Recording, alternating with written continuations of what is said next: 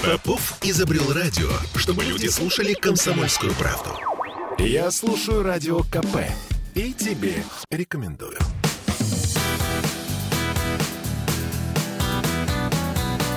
Легенды и мифы Ленинградского рок-клуба. В студии радио «Комсомольская правда» в Санкт-Петербурге в программе «Легенды и мифы Ленинградского рок-клуба». У микрофона Александр Семенов. Здравствуйте, рокеры! У нас сегодня в гостях снова второй раз, к моему большому удовольствию, фантастический человек, великолепный музыкант. Все это я говорю об Олеге Сакмарове. Олег, добрый вечер. Добрый вечер. И очень приятно, что ты снова нашел время и находишься у нас в студии. Ты безумно интересный человек. Ты музыкант, который гастролировал, концертировал, записывал альбомы с огромным количеством музыкантов. Кому, как не у тебя, спрашивать, как же там происходит творческий процесс внутри данного коллектива. Мы, конечно, очень много можем говорить о коллективах с фантастическими названиями: «Аквариум», «Юпитер». А я бы хотел о группе «Выход». О Сергее Селюни, который ушел из жизни, ты правильно говорил, 2 года назад. Это, к сожалению, коллектив, который не стал топовым, если это можно применять такое слово. Можно, не стал, к сожалению. Но я сейчас много чего про них расскажу. Да. Во-первых, этот коллектив биографически появился в моей жизни, когда мне было очень тяжело. Я был выдавлен из аквариума. Я рассказывал в прошлый раз это. И хотел сыграть рок-н-ролл. И когда мы совершенно случайно, спонтанно на празднике во дворе Пушкинской 10, тогда знаменитого сквота, а ныне такого гламурного заведения, мы сыграли... С налетом андеграунда. Таким тщательно отдозированным налетом андеграунда. Вот. Ой, могу смешное рассказать. Сразу уйду с темы. Захожу я как-то, когда я уже много лет в Москве прожил, и чувствовал некоторую обструкцию себя со стороны питерского вообще как-то истеблишмента рок-н-ролльного. Он заключался в том, что... Мне казалось, что меня обижали, потому что я в аквариуме появился на место Дюши, и древние рокеры как-то к этому, видимо, ревновали. И пытались меня как-то... Да. Вот. Потом, более того, я появился в рок-клубе, в среде из консерватории, ты тоже чужак. Да. То есть, чего бы я ни делал, все равно чувствовал себя немножко чужим. Это странно было. Всю жизнь я себя чувствую чужим. Поэтому мы с Кормильцем проект «Чужие» назвали вообще-то в свое время. Вот. И мне очень обидно было, когда, по-моему, Рыбин написал книгу об аквариуме. Леша, если это не ты, извини, пожалуйста, но мне кажется, ты написал. Там множество всего написано было, и ни слова моей фамилии нигде не упомянуто, кроме списков музыкантов всех альбомов 90-х и многих, где я всегда первым номером был. Сакмаров. Но в тексте ни одного Сакмарова не было. Кто такой человек, который все это делал? Обидно, брат, обидно. И много раз я сталкивался с такими ситуациями, хотя в жизни я со всеми дружен, и с тем же Рыбиным мы писали вместе книгу «Сны о чем-то большем», посвященную какому-то юбилею аквариума в нулевые годы.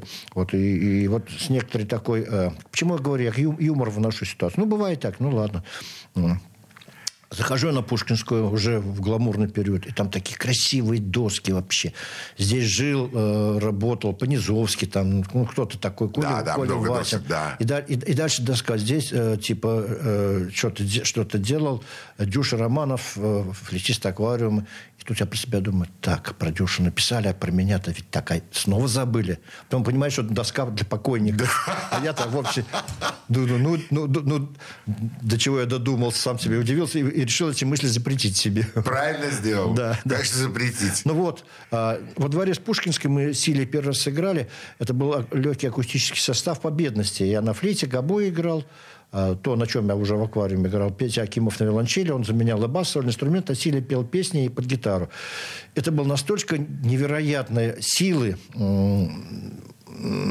энергия, что мы спелись, сдружились и несколько лет подряд играли этим составом, легким акустическим составом по всей уже России, наверное, в начале, конец Советского Союза, начало России. Причем тогда был спрос на рок-н-ролл большой, легко было делать концерты. Мы, например, играли целый тур с группой «Пикник». Очень тяжелая группа, они тяжело играли. Очень громко играли. Они вели настоящий образ жизни рок-н-ролльный. Очень много пили. И девушкам звонили. Ну, тоже звонили там как-то. А у нас пил только не так много силы. Про девушек мы вообще не разбирались. И ни барабанов, ни бас у нас не были. Но при этом было полное ощущение, что мы минимум наравне энергетически с «Пикником», а может быть, даже больше играли. Вот эти туры. Играли... Вот такого мифа я еще не слышал. Вы что, играли в первом отделении перед «Пикником»? К составам, не электрическим составом? Абсолютно акустическим. Вообще. Перед «Пикником»? Да. На полных залах? На полных залах, да, тысячных залах. И вас не выносили со сцены на второй песне? Скорее наоборот. Потому что мы не пили, они пили. Нам легче было жить. Это не миф. Фантастика. Я не знаю, Эдмунд подтвердит это, но это было... Просто у нас был общий директор, мой родственник, который делал концерты. И он нас писал в этот тур. И мы играли с «Выходом» вместе с интересными группами. Например, мы играли с группой «Адо», с группой «Тамбурина», с Вовой Леви мы играли. Очень много концертов. Тоже вот так. Как появилась в группе «Адо» песня, которая называется «Олег Сакмаров»? А вот результат совместных гастролей. Уважаемые радиослушатели, это не миф и не шутка. Я еще раз повторяю эту фразу. В группе «Адо» действительно родилась песня, которая имела официальное название. Просто «Олег Сакмаров». Да, когда Кормильцев услышал... Очень хорошая песня, кстати. Качественная песня. Не потому что про меня, а хорошо сделанная песня. В стиле кантри она сделана. И там, я слышал ее. Вот, да. Рекомендую всем послушать, но сейчас мы не будем ее слушать. Нет. И когда Кормильцев ехидный и язвительный услышал, он говорит: хорошая песня, но знаешь, со времен Брежнева таких словословий ни о ком не было. Как красиво сказано. Ну, я... творческий человек. Да. Вот. Сели мы выступали и эпизодически выступали и в нулевые годы. Вот, это были невероятные концерты. Одна из самых интересных историй, могу поделиться, произошла в городе Кемерово. Один мой приятель, ныне известный филолог Дмитрий Бак, устроил в Кемеровском университете для студентов концерт группы «Выход».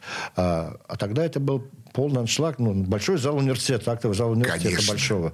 Битком набитый, там было какое-то страшное фанатение. А до этого к нам подошел какой-то мальчик из местной и говорит: я тут мне тяжело в Кемерово, как-то не могу себя найти. Можно я с вами выступлю? Да выступай, пожалуйста.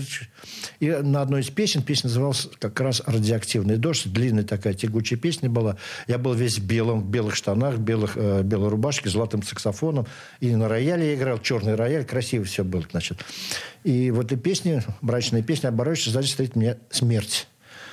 Это был человек, как выяснилось потом, мим, который в черном балахоне, в капюшоне, с пластикой, не хуже, чем у Марселя Марсо. Вот. И мы с ним разыграли импровизационную сцену битвы жизни с смертью, белого с черным. Я поливал его водой из бутылки, я дудел на него из саксофона, он буквально пластично отпрыгивал. В общем, запомнилось. Много лет спустя я поехал на гастроли в Калининград, в конце 90-х, с «Аквариумом». Ко мне подошел человек, говорит: ты помнишь? Я говорю: Кемерово. Я говорю: угу. Это я был. Да, кто это? А теперь я драматург, меня зовут Евгений Гришковец. Это вот... и мы как-то с Гришковцом перетекаем. Подождите, я на «вы» аж перешел. Кто это был? Ну, знаешь, Евгений Гришковец. Я-то знаю, кто такой Евгений Гришковец. Ну, и все знают, наверное. Вот, оказывается, он начинал мимом в Кемерово, и прекрасно. И более того, произошла удивительная история. Мне тогда кемеровское телевидение видеокассету ВХС-ку отдала с этим. Она у меня... И запись концерта с пульта, и этого концерта, и она сохранилась у меня в подвале. На чердаке у друга в поселке Тайцы, в пригороде Ленинграда. Вот. И когда ко мне в Москве обратились, отделение «Выход», говорит: мы хотим акустический «Выход» издать. Я говорю: вот, пожалуйста, мы нашли с большим трудом эту видеокассету, отреставрировали, бобины с записями «Выхода». И Коврига, отделение «Выход», издал этот тройной альбом. Он называется «Врубись», всем рекомендую. И там есть вот этот номер, где Гришковец, никому неизвестный, видимо, мимо. Вот. Фантастическая история. Ничего не хочу больше слушать. Хочу музыку, хочу песню, чтобы наши радиослушатели спокойно переварили все то, что они сейчас услышали. А вот, Саша, я тебе сейчас огорчу. Да. Потому что песен не будет больше. Сегодня будет совсем другое. Я просто по возвращении из Москвы, после долгого вояжа в Москву, вернулся в Питер. Мы об этом еще поговорим. Но у меня началась совершенно новая творческая жизнь. Я стал новые стихи сочинять в новом жанре. И сегодня я хочу представить три композиции с техно-симфонической поэмы «Анастасия». В двух словах, сюжет такой, что как будто бы спаслась Анастасия Романова. И она прожила огромную жизнь, как будто бы. И огромное количество у нее было возлюбленных в протяжении всего 20 века во многих странах. Если она спасла... есть голливудские сюжеты на эту тему. Вот я свою интерпретацию этого сделал.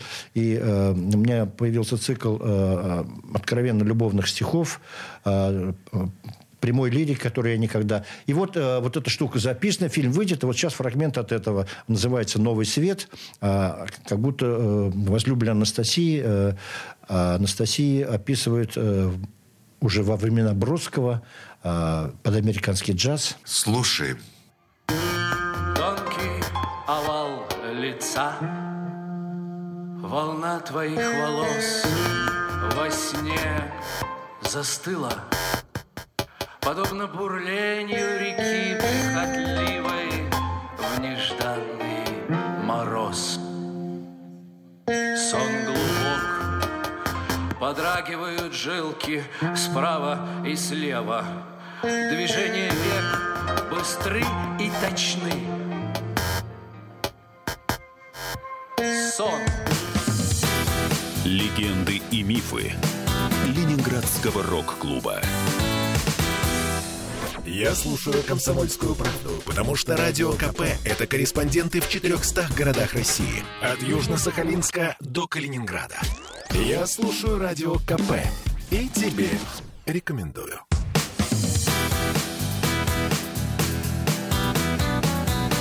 Легенды и мифы Ленинградского рок-клуба.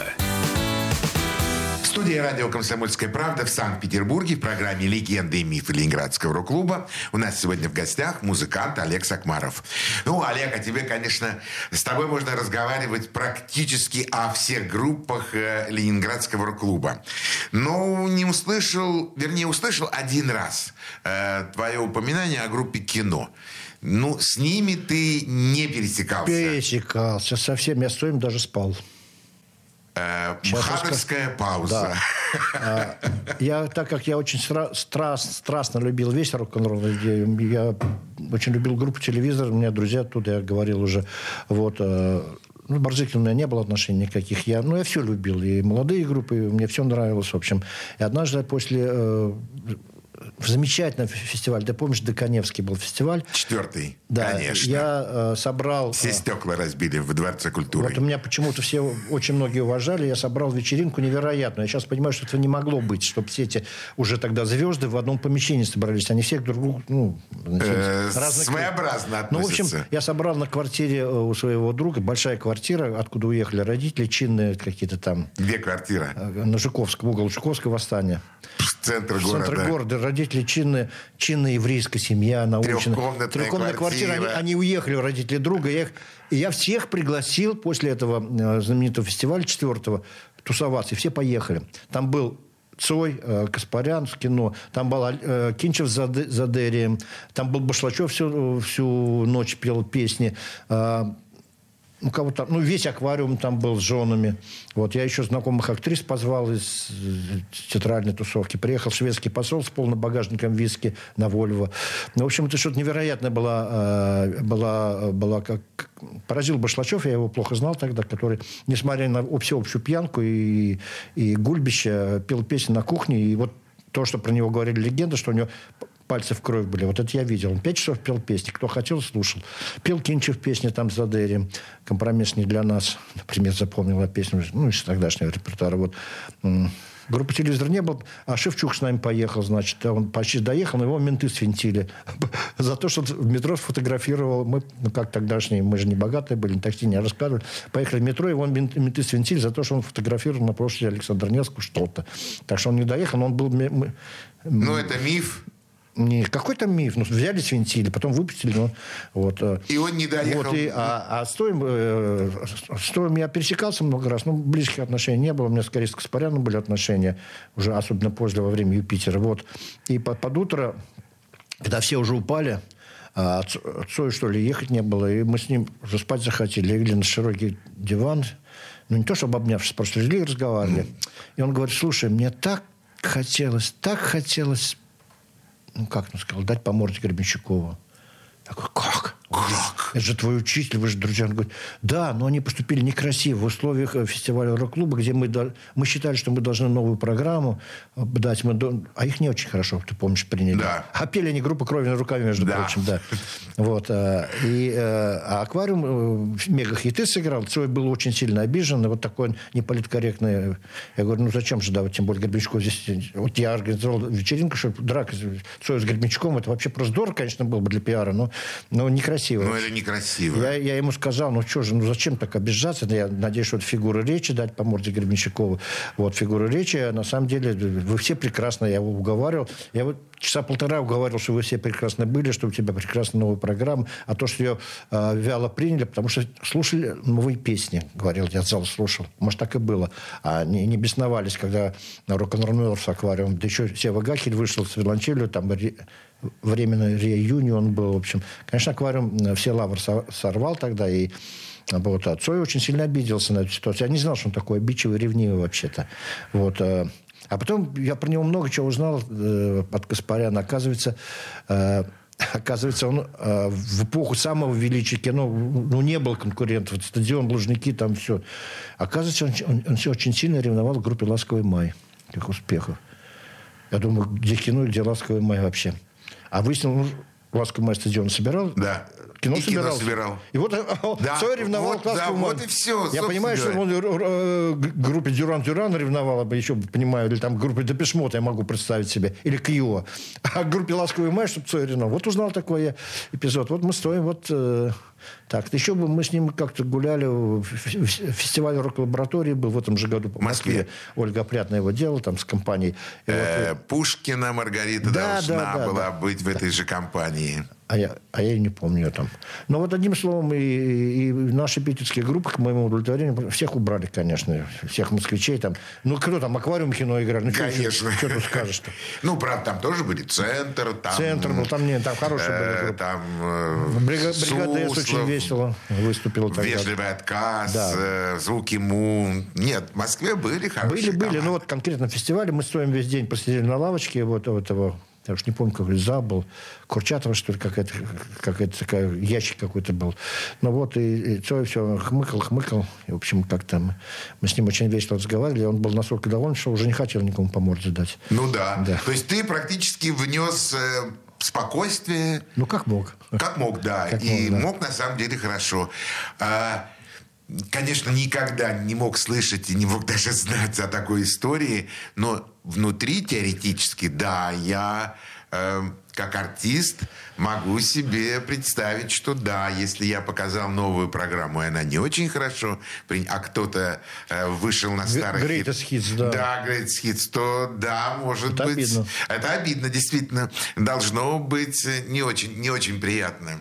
Скажи мне, что бы ты хотел сейчас предложить послушать нашим радиослушателям? А вот я хочу упорно предложить свои новые произведения.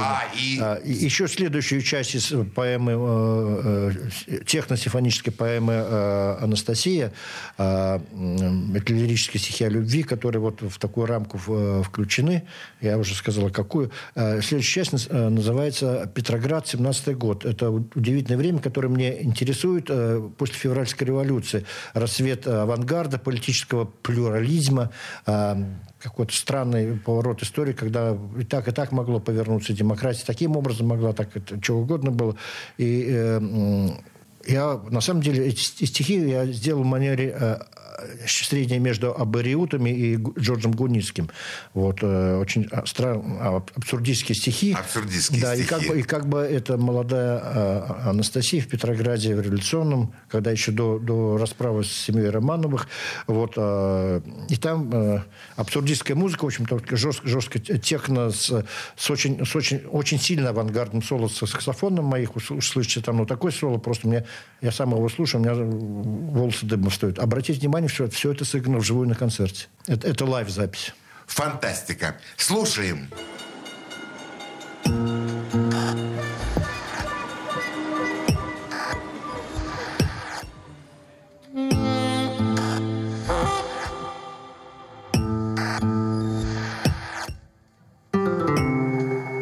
немецкой принцессы непростые процессы. Не нужны ей повесы, капельмейстер вдали. Достоевские пьесы, за прилавком обвесы. Вместо крыши навесы, вместо мойки боли. По фонтану Титаник плывет, резвой корюшкой шел ледоход. О, принцесса, возьмись за штурвал, в восхищении коленчатый вал. Возбужден ассирийский вал. Капельмейстеры вдали, под Дворцовым плыл налим. Вместо рока ай-люли. Сердце больше не болит. По фонтанке Титаник плывет. Резвой корюшкой шел ледоход. О, принцесса, возьмись за штурвал, в восхищении коленчатый вал. Возбужден ассирийский вал.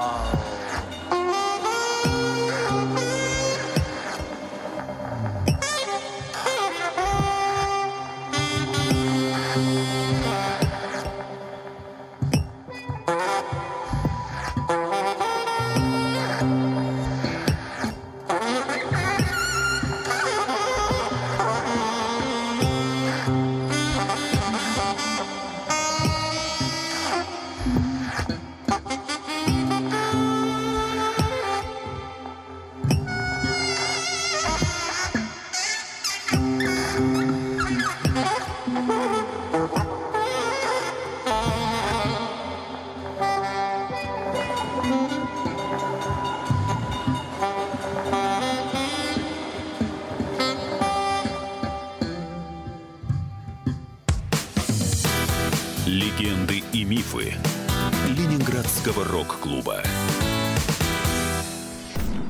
Я слушаю радио КП, потому что здесь самые осведомленные эксперты. И тебе рекомендую.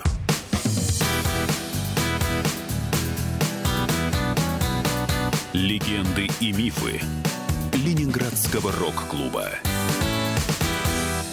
В студии радио «Комсомольская правда» в Санкт-Петербурге в программе «Легенды и мифы Ленинградского рок-клуба». У микрофона Александр Семенов, а у нас в гостях сегодня музыкант с большой буквы Олег Сакмаров. Олег, хочу... Это фантастическая история о том, что было, как это все создавалось. А чем живет сегодня Олег Сакмаров? Извини. Вдруг я сейчас оговорился, и мне вспомнилось... Моя дружба с группой «Король и Шут». Ну, тебе это не близко, наверное, направление. Здрасте. Вот. Горшок, Ты с ними знаком? Конечно. Мы с ними отдыхали целый месяц, играли в фестивале вместе и много встречались. И Балу, басист у них был такой, да. Он написал целую аудиокнигу про Король и Шут. Там есть целая глава, Олег Сакмаров называется. Она заключалась в том, что мы дружили, играли в теннис, купались на Алтае. Там, в общем, как-то... Я слышал странные речи Горшка. В общем, очень мне интересно. Мы лежали в самолете на соседнем кресле. Ну, в общем, и, видимо, мы взаимно такое впечатление произвели, что у них была песня... какая-то она называется там «Меня мучают кошмары», в общем, какая-то. И вдруг не сговариваясь после какого-то нашего общения, вдруг они не сговаривались, кто-то из них на концерте спел «Меня мучает Сакмаров». Вместо «Кошмара» Сакмаров. У них какой-то хит был такой. Вот. И стали они с концерта хором петь. «Меня мучает» и хором вопль Сакмаров. Значит, это в книге описано, можно найти. Он красиво писал, я так не смогу писать. Но, в общем, потом кто-то из руководства группы, то ли Князь, то ли Горшок, сказали, ну, подожди, ну, что мы свою песню-то портим? Давайте петь «Кошмары» все-таки, не Сакмаров. И в конечном итоге? В конечном счете ничего не вышло. Кто-то из музыкантов, а там они в 4 глотки орали, это как бы припев.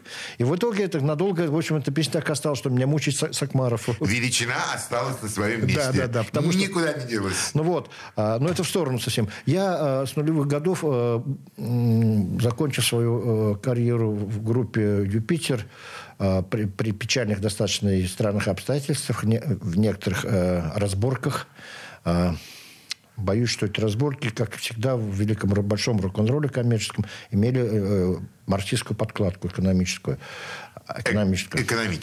Ну да. Ну вот, я остался один, и был у меня... А так как работы музыкантом моего класса, в общем, не было в Питере, все было занято. Вот, в «Аквариум» я не мог возвращаться по каким-то причинам внутренним. Вот, хотя там не было флейтиста, Боря меня ждал несколько лет.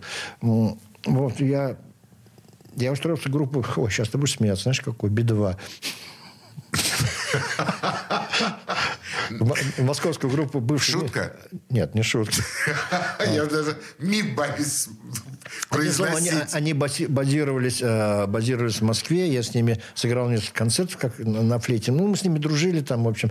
Был легендарный концерт, когда запретили нашествие, фестиваль где-то в Раменском. Оно было в студии, они играли. И вот я с Бутусовым там играл, с «Юпитером». Би-2 и Земфира рядом. Земфира мы вообще нежно дружили какое-то время, значит. Мы с ней гуляли по коридорам, она все пыхтела по поводу каких-то там пон-пан группы «Тараканы», что ли, не нравилось ей. А потом ребята из Би-2, Лёва и Шура, пригласили, говорит, а вот у нас есть песня такая, мой рок-н-ролл, они с Чечериной пили. А вместо Чечериной не было Чечерина, они решили сыграть... так, что Земфира споет это, я сыграю на флейте, еще пару песен сыграю с ними на флейте. Ну, какие-то у них хиты «Серебро» там были. Да. В общем, сыграл благополучно я. Очень смешно. В студию мы вошли с Земфирой, потому что мы уже веселые были. Ну, не пьяные, а веселые были. Веселые. И нам сказали, у них будет пауза, вы спокойно входите. Прямой эфир. Вы спокойно с Земфирой входите, берете наушники, начинаете играть, петь песню. Это есть видео, где-то в интернете ходит. Песню... Мой рок-н-ролл, собственно. Вот. Мы сидим с ней по парадной, как вот здесь за стеклом сидим, что-то там болтаем. Слышим паузу. Мы открываем дверь, вламываемся. Начинаем на наушники, она там что-то начинает микрофон пристраивается, а тоже к микрофону с флейты. А выяснилось, что все это было очень смешно. У них была какая-то очень такая мелодраматическая песня с большой паузой. Ты ждешь ребенка, у них какая-то там слово, большая пауза, и от меня. Они должны были сказать. А мы услышали, ты ждешь ребенка, и пауза. И мы с Земфирой думали, что это конец песни, вломились. И от меня они никак не могли спеть. В общем, когда мы уже стали к наушникам и к микрофонам, они спели от меня. А мы про себя с Земфирой думаем, что от меня? Кто от меня? Чё? Ну, в общем, ладно. Так. После этого я зацепился с группой Би-2. Мы как-то там несколько концертов сыграли. Даже как бы флейтистом штатным у них собирался быть... Более того, я был страшно увлечен. Я начал сочинять песни еще во времена «Юпитера», свои песни. Потом я в Москве уже переехал в Москву в связи со всякими историями. стал сочинять песни, и они подкупили, кроме потенциальной зарплаты и очень милой музыки, они подкупили тем, что они меня очень уважали и давали мне свои песни со сцены петь в рамках программы. И однажды большой клуб в Москве был Би-2, и вот на этом концерте Би-2 в клубе Би-2 в этот день Пол Маккартни на Красной площади выступал, и они очень обрадовались, что зал полный в клубе Би-2, и сказали: а что вы расстраиваетесь, у нас тут свой Пол Маккартни есть. Я выхожу в черном костюме с бабочкой, так был в тот вечер почему-то одет, и они мне представили как русского Пола Маккартни. Я пел свою песню, вот, которую я в прошлый раз пел, «Любовь спасет», какие-то там песни свои пел под гитару, в общем, очень мило было. Но по техническим причинам наше сотрудничество не сложилось с группой. Но я так в Москве сел, потому что там были разного рода житейские ситуации. И сложилась моя группа, которая помогала мне мои песни петь. Мы много концертов сыграли. Там был гитарист Анатолий Погодаев из группы «Зерна», такой интересной группы. Потом у меня на гитаре играл, в общем, состав менялся много лет. «Сакмаров Бенд» эта группа называлась. Я записал на студии «Аутгард» три своих сольных альбома. Ну, так как я был уже отсечен от финансовых больших потоков, поэтому все это по-дружески было. Студия «Аутгард», Алексей Кульбацкий мне помогали писать. И один из альбомов «Святой и грешник» мы записали концептуально на пленку, на магнитофон. Что-то было очень хлопотно, трудовенько, по старинке, но зато я вспомнил... Концептуально. Концептуально. Зато интересно. И, наверное, звук все-таки как-то интереснее получился, чем обычно. А потом я перешел к большим симфоническим формам. Я сочинил ораторию пантикопейских дневников для оркестра, хора и рок-группы, которые... Была два раза в Казани исполнена. Очень, очень высокобюджетное произведение, сложно, часто его не исполнишь. Чтец, замечательный актер Антон Бельский из московской театральной среды, актер театра Марка Розовского, читал стихи. И вот в этой же Анастасии, которую я сегодня представляю по имени, он же читает эти стихи, читал стихи, оркестр играл под управлением Рустема Аббязова, моего одноклассника, с которым мы группу «Диез», я в начале прошлой передачи рассказывал.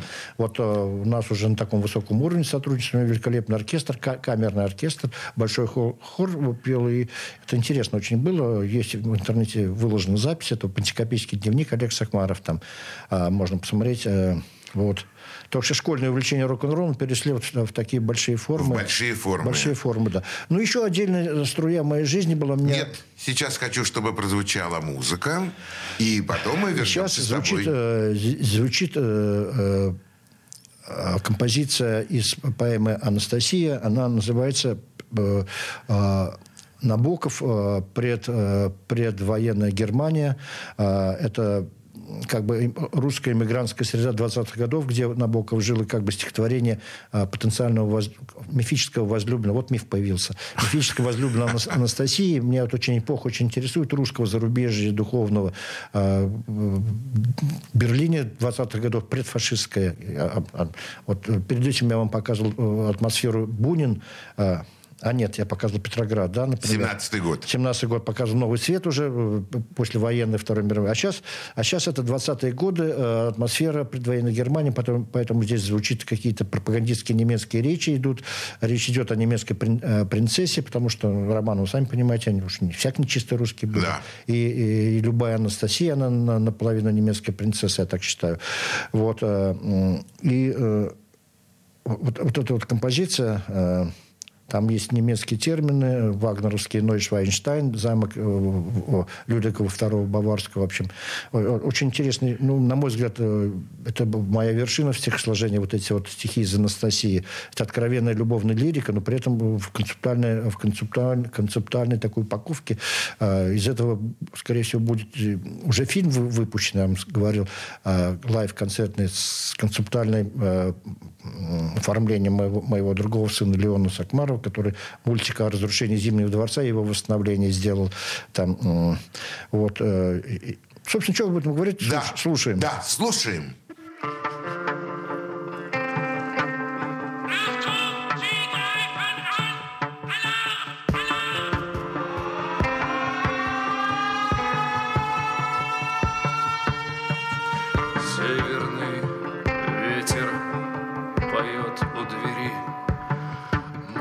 Принцесса, душу бери.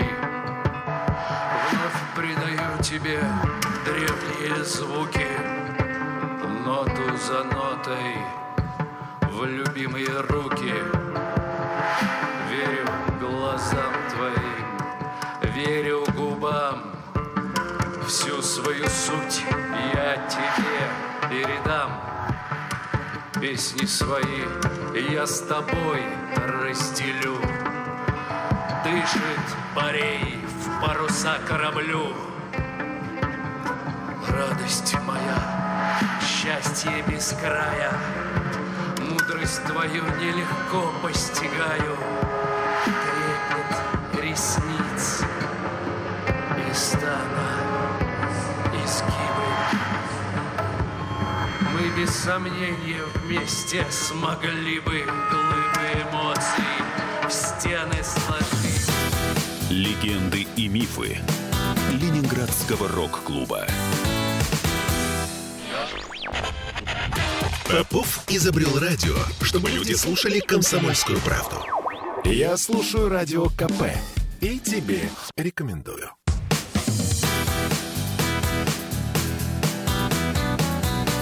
Легенды и мифы Ленинградского рок-клуба. В студии радио «Комсомольская правда» в Санкт-Петербурге в программе «Легенды и мифы Ленинградского рок-клуба». У нас сегодня в гостях музыкант Олег Сакмаров. Олег, Москва, потому что в Питере стало немножко тесно, или Москва, потому что там больше возможностей? Я об этом задумался, но понял, что это не имеет значения никакого. Это так сложилось, вот так было. Возможности есть в любом месте. При нашей цифровой цивилизации и в самом любом центре мира можно оказаться в полной глуши внутри себя. Вот у меня один из главных сюжетов московской жизни последних 12 лет, с 2010 года, была работа, как говорится, служба на театре «Ленком».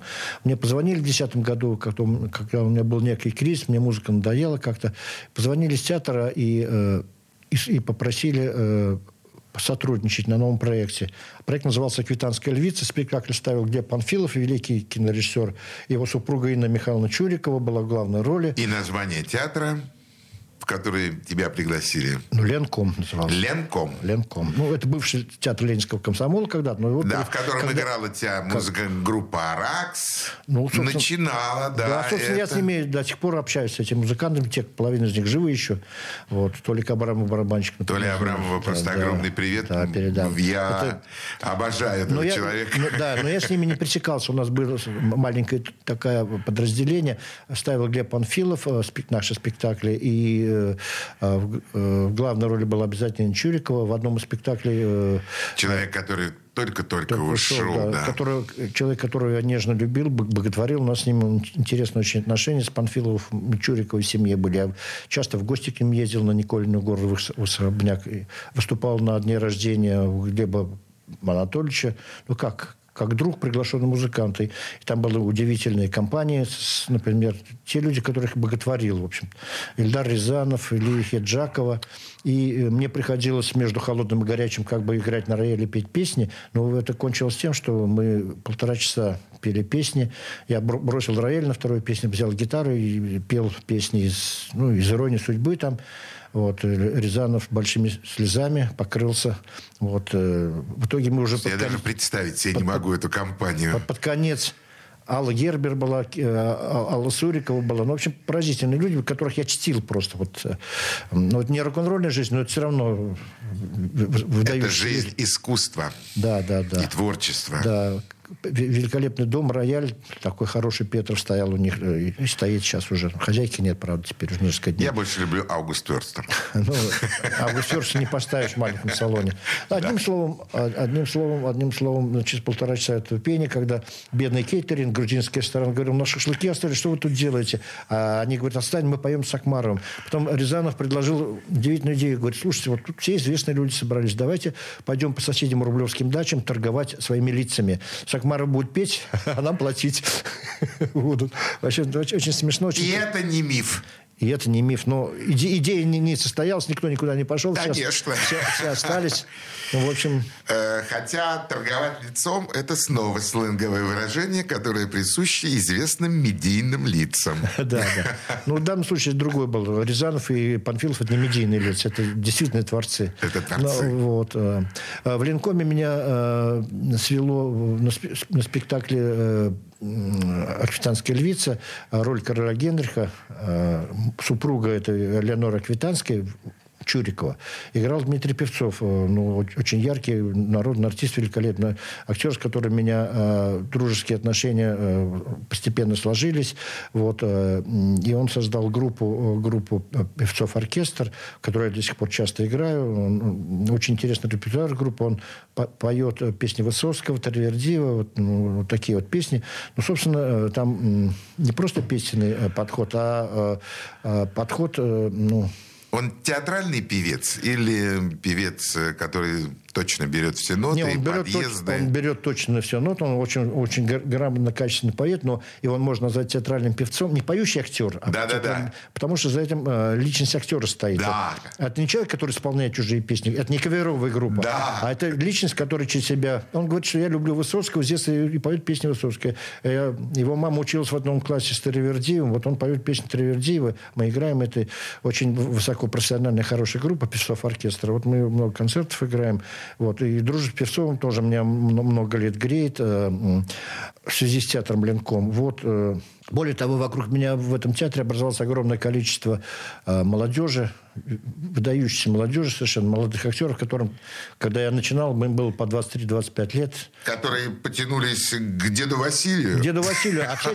Выяснилось, что все они рок-н-ролл и Цой любят. Ну и «Аквариум» тоже, русский альбом. Конечно. И когда я однажды, меня попросил один из лучших актеров, Коняхин и Гизбрих, там, молодого поколения. Ну, сейчас они уже за 37, но тогда совсем... А Марк Захаров, надо сказать, брал красавцев. Красавцев брал в театр, чтобы они в спектакле «Дюна на авось» массовку, как говорят, плясали, как они говорят, из морских офицеров вообще. Вот очень красивые должны были по пояс, по торсу обнажен. Вот, поэтому все актеры были красавцы. И сейчас, вернее, были. Почему?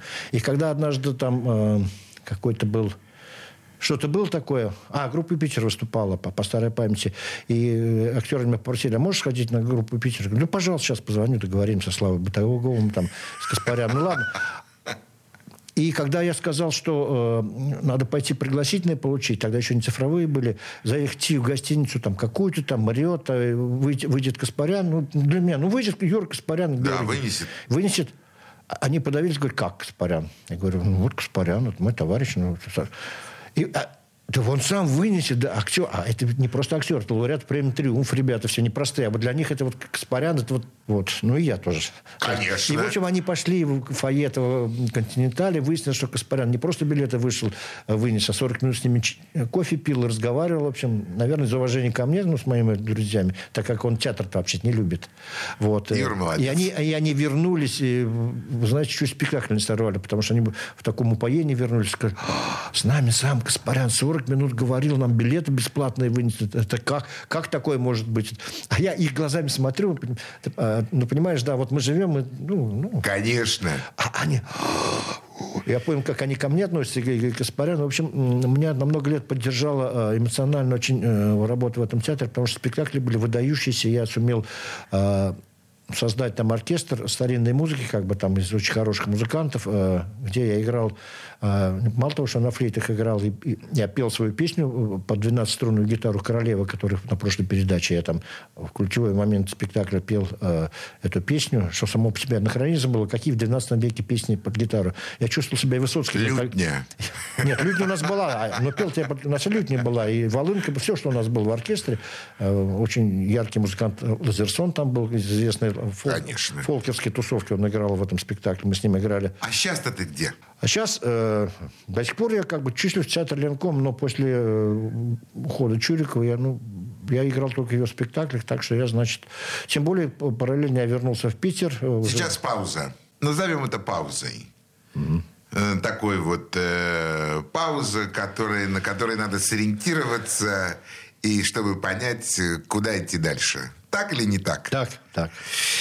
Уважаемые радиослушатели, сегодня у нас в гостях был человек, удивительный. Ну, музыкант с большой буквы востребованный. Те музыкальные коллективы, которые я перечислял, я почти уверен, что большую половину мы даже и не вспомнили. Те фамилии, которые звучали сегодня здесь в эфире, это не просто фамилии. Это люди, с которыми Олег общался на близком контакте, в дружеских отношениях, в творческом процессе. Передо мной счастливый, удивительный, фантастический Олег Сакмаров. Олег, огромное тебе спасибо. Удачи тебе во всех твоих начинаниях. Дай мне обещание, что ты придешь еще раз к нам в студию, потому что я понимаю, половина этих фантастических, удивительных рассказов еще не рассказана. А на всем прощаемся с нашими радиослушателями, с тобой тоже. Всего доброго, до свидания. Пока. Пока. Легенды и мифы Ленинградского рок-клуба.